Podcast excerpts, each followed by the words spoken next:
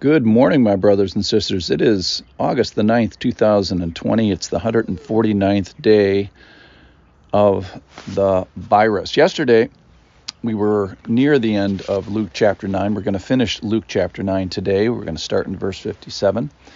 And yesterday, we saw that Jesus set his face to uh, Jerusalem.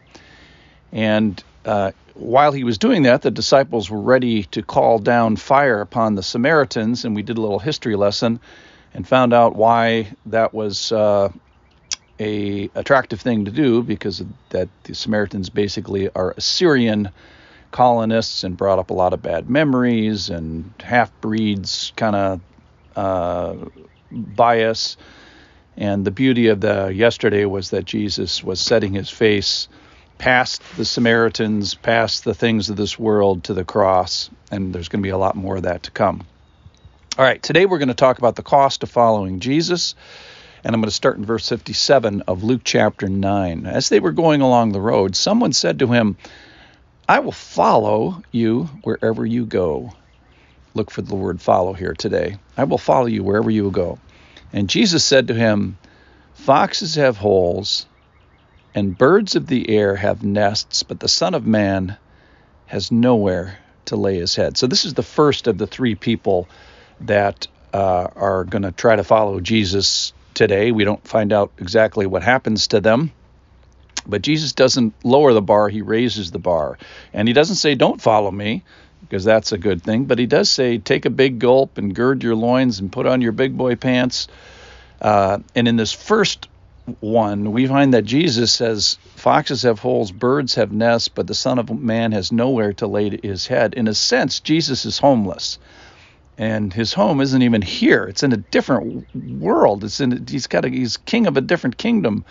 And in the meantime, he's orphaned in this world. And guess what? If you follow him, you're going to be a bit of an orphan all the way uh, all the way to the end. So be ready for that. All right, second person. Verse 59. To another he said, Follow me.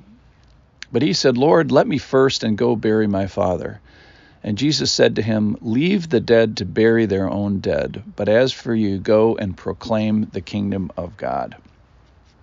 All right, so this is absolutely radical because uh, the whole Bible talks about honoring your father and mother. It's in the Ten Commandments, and it's a big uh, priority.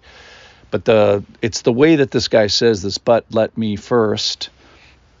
Uh, the burial of the father could take actually up to a year. I found out by looking in my little uh, Bible study, all the way from putting him in the ground to waiting a year and then taking his bones.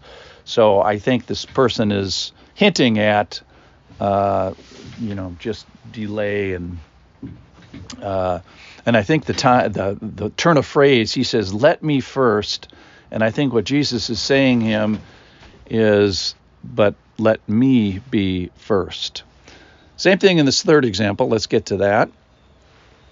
Yet another said, "I will follow you, Lord, but let me first say farewell to those at my home." So again, this person is saying, I've got another priority that's not you. Let me first. And I think Jesus is saying to this person is again is but let but not but let me first, but let me be first. But let me be first. I think that's uh, the response to really the person number two and person number three. And then finally, a little lesson at the end. Jesus said to him, no one puts his hand to the plow and looks back is fit for the kingdom of God. A couple of things. Uh, number one, it's the, being a follower of the Lord. There's going to be some work. Uh, it's putting your hand to the plow. And then, secondly, there's no looking back. If you look back when you're plowing, your row's going to be crooked and it's not going to be a good thing. Uh, so be ready to work. So all these put together, I'm thinking of the Navy SEALs today. God bless them. Uh, so to be a Navy SEAL, they say, okay, uh, here's the deal. We're going to torture you guys, basically, and girls, for uh, about 30 days or so. We're going to barely feed you. Uh, we're going to make you carry logs. We're going to make you jump in the surf. We're going to freeze you to death. We're going to make you do all these impossible tasks. And then when it's all over, then we're going to put you through Hell Week. And that's a, uh, you know, no food, no sleep, all these things. Um, and uh, does that sound like something you want to do?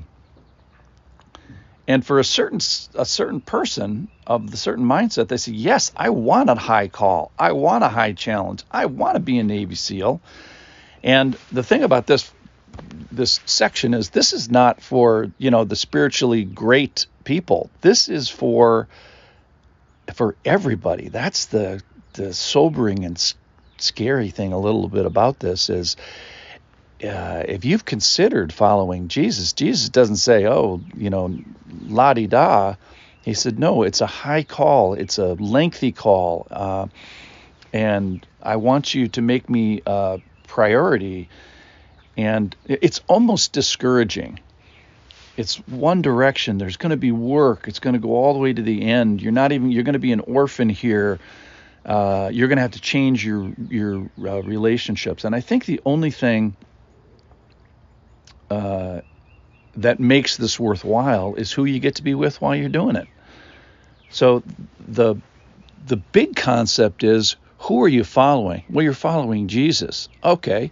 Well, you get to be with Jesus. You mean I get to go through Navy SEAL Hell Week with Jesus? Yes, you get to do that. I get to be uh, orphan in this world with Jesus. Oh, I want to do that. I get to reprioritize my family and my relationships and put Jesus first yeah, that's what I want to do.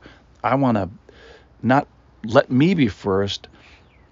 I want to let Jesus be first. Amen.